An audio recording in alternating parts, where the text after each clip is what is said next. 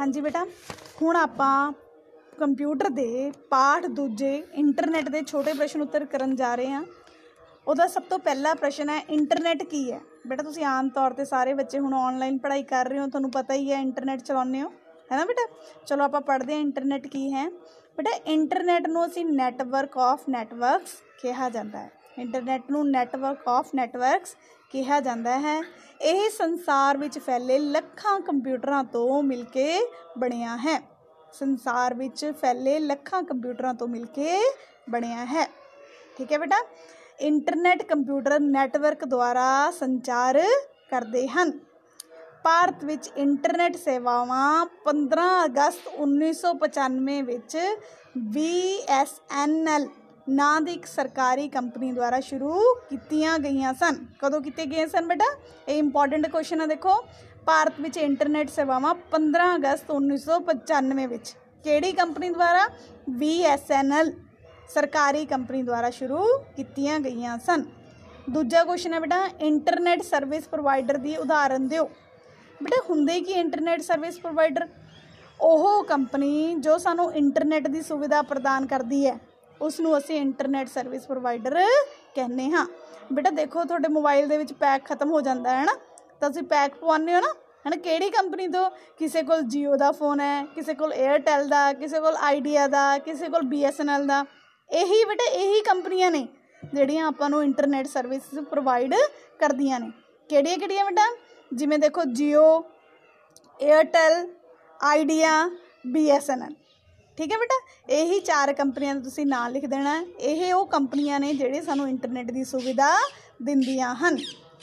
ਅਗਲਾ ਕੁਐਸਚਨ ਹੈ ਬੇਟਾ, ਤੀਜਾ ਈ ਕਮਰਸ ਤੋਂ ਤੁਸੀਂ ਕੀ ਸਮਝਦੇ ਹੋ? ਬੇਟਾ ਈ ਈ ਤੋਂ ਪੂਰਾ ਨਾਮ ਹੈ ਇਲੈਕਟ੍ਰੋਨਿਕ ਈ e ਤੋਂ ਮਤਲਬ ਹੈ ਇਲੈਕਟ੍ਰੋਨਿਕ ਕਮਰਸ ਇਹਦੇ ਨਾਲ ਲਿਖਿਆ ਹੀ ਹੈ। ਈ ਤੋਂ ਭਾਵ ਹੈ ਇਲੈਕਟ੍ਰੋਨਿਕ ਕਮਰਸ ਠੀਕ ਹੈ ਬੇਟਾ, ਇਸ ਤਰ੍ਹਾਂ ਇਸ ਦਾ ਪੂਰਾ ਨਾਮ ਕੀ ਹੋਇਆ? ਈ ਕਮਰਸ ਦਾ ਪੂਰਾ ਨਾਮ ਹੋਇਆ ਇਲੈਕਟ੍ਰੋਨਿਕ ਕਮਰਸ ਇੰਟਰਨੈਟ ਦੀ ਮਦਦ ਨਾਲ ਵਪਾਰ ਕਰਨ ਨੂੰ ਅਸੀਂ ਕੀ ਕਹਿੰਦੇ ਆ ਈ ਕਮਰਸ ਈ ਕਮਰਸ ਦੀ ਮਦਦ ਨਾਲ ਅਸੀਂ ਕਿਸੇ ਵੀ ਸਮੇਂ ਘਰ ਬੈਠੇ ਕੋਈ ਵੀ ਚੀਜ਼ ਖਰੀਦ ਸਕਦੇ ਹਾਂ। ਬੇਟਾ, ਜਿਹਨੂੰ ਆਪਾਂ ਆਨਲਾਈਨ ਸ਼ਾਪਿੰਗ ਕਹਿੰਦੇ ਆ ਹੈ ਨਾ ਉਹੀ ਹੈ ਵੀ ਈ ਕਮਰਸ ਦੀ ਮਦਦ ਨਾਲ ਅਸੀਂ ਘਰ ਬੈਠੇ ਕੋਈ ਵੀ ਚੀਜ਼ ਖਰੀਦ ਸਕਦੇ ਹਾਂ। ਉਸ ਨੂੰ ਅਸੀਂ ਕੀ ਕਹਿੰਦੇ ਆ ਈ ਕਮਰਸ ਠੀਕ ਹੈ ਬੇਟਾ? ਅਗਲਾ ਚੌਥਾ ਕੁਐਸਚਨ ਹੈ www ਕੀ ਹੈ? ਬੇਟਾ ਆਪਾਂ ਪਹਿਲਾਂ ਵੀ ਪੜਿਆ ਸੀ www ਦਾ ਪੂਰਾ ਨਾਮ ਹੈਗਾ ਵਰਲਡ ਵਾਈਡ ਵੈਬ ਕੀ ਹੈ www ਦਾ ਪੂਰਾ ਨਾਮ? ਵਰਲਡ ਵਾਈਡ ਵੈਬ ਬੇਟਾ, ਕਈ ਜਣੇ ਇਸ ਨੂੰ ਵੈਬ ਵੀ ਕਹਿੰਦੇ ਨੇ, ਜਾਂ w3 ਦੇ ਨਾਲ ਨਾਲ ਵੀ ਜਾਣਿਆ ਜਾਂਦਾ। W3 ਮਤਲਬ ਤਿੰਨ ਵਾਰੀ w ਯੂਜ਼ ਹੁੰਦਾ, ਇਸ ਨੂੰ ਇਹਨੂੰ w3 ਵੀ ਕਿਹਾ ਜਾਂਦਾ ਹੈ। ਬੇਟਾ, ਇਹ ਵੈਬ ਸਰਵਰਾਂ ਦਾ ਇੱਕ ਸਮੂਹ ਹੈ। ਕਿਹਦਾ ਸਮੂਹ ਹੈ? ਵੈਬ ਸਰਵਰਾਂ ਦਾ।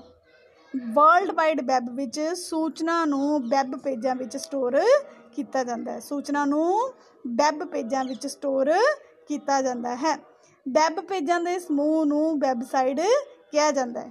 ਕਿਹਨੂੰ ਕਹਿੰਦੇ ਨੇ ਬੇਟਾ? ਵੈਬ ਪੇਜਾਂ ਦੇ ਸਮੂਹ ਨੂੰ ਵੈਬਸਾਈਟ। ਦੇਖੋ ਬੇਟਾ, ਜਿਵੇਂ ਆਪਾਂ ਪੇਜਾਂ ਦੇ ਸਮੂਹ ਦੇ ਨਾਲ ਕਾਪੀ ਜਾਂ ਕਿਤਾਬ ਬਣਦੀ ਹੈ, ਹੈਨਾ? ਇਸੇ ਤਰ੍ਹਾਂ ਬੇਟਾ, ਵੈਬ ਪੇਜਾਂ ਦੇ ਸਮੂਹ ਨਾਲ ਕੀ ਬਣਦੀ ਹੈ? ਵੈਬਸਾਈਟ। ਕੀ ਬਣਦੀ ਹੈ ਵੈਬਸਾਈਟ, ਵੈਬ ਪੇਜਾਂ ਦੇ ਸਮੂਹ ਨਾਲ ਵੈਬਸਾਈਟ ਠੀਕ ਹੈ ਬੇਟਾ? ਅਗਲਾ ਕੁਐਸਚਨ ਹੈ ਇੰਟਰਨੈਟ ਕਨੈਕਸ਼ਨ ਦੀਆਂ ਕਿਸਮਾਂ ਦੱਸੋ। ਬੇਟਾ ਇੰਟਰਨੈਟ ਕਨੈਕਸ਼ਨ ਕਈ ਤਰ੍ਹਾਂ ਦੇ ਹੋ ਸਕਦੇ ਨੇ। ਠੀਕ ਹੈ ਬੇਟਾ? ਇਹਨਾਂ ਦੀ ਕਿਸਮਾਂ ਨੇ, ਜਿਵੇਂ ਡਾਇਲ ਅਪ ਕਨੈਕਸ਼ਨ ਕਿਹੜਾ? ਡਾਇਲ ਅਪ ਵਾਇਰਲੈਸ ਕਿਹੜਾ ਕਨੈਕਸ਼ਨ ਵਾਇਰਲੈਸ ਬਿਨਾ ਤਾਰ ਤੋਂ। ਤੀਜਾ ਹੈਗਾ ISDN ਕਿਹੜਾ?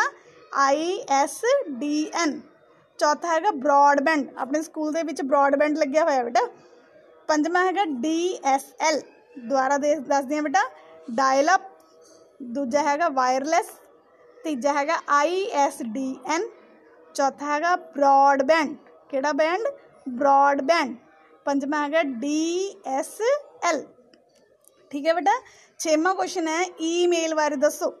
ਬੇਟਾ ਈ ਦਾ ਮੈंने ਤੁਹਾਨੂੰ ਪਹਿਲਾਂ ਵੀ ਪੂਰਾ ਨਾਮ ਦੱਸਿਆ ਸੀ। ਈ ਮਤਲਬ ਇਲੈਕਟ੍ਰੋਨਿਕ ਜਿੱਥੇ ਵੀ ਕਿਤੇ ਈ ਆ ਜੇ ਈ ਤੋਂ ਭਾਵ ਹੈ ਇਲੈਕਟ੍ਰੋਨਿਕ ਠੀਕ ਹੈ? ਈਮੇਲ ਦਾ ਪੂਰਾ ਨਾਮ ਹੈ ਇਲੈਕਟ੍ਰੋਨਿਕ ਮੇਲ ਠੀਕ ਹੈ ਬੇਟਾ? ਇਲੈਕਟ੍ਰੋਨਿਕ ਮੇਲ ਇਹ ਇੰਟਰਨੈਟ ਦੀ ਸਭ ਤੋਂ ਵੱਧ ਵਰਤੀ ਜਾਣ ਵਾਲੀ ਸੁਵਿਧਾ ਹੈ।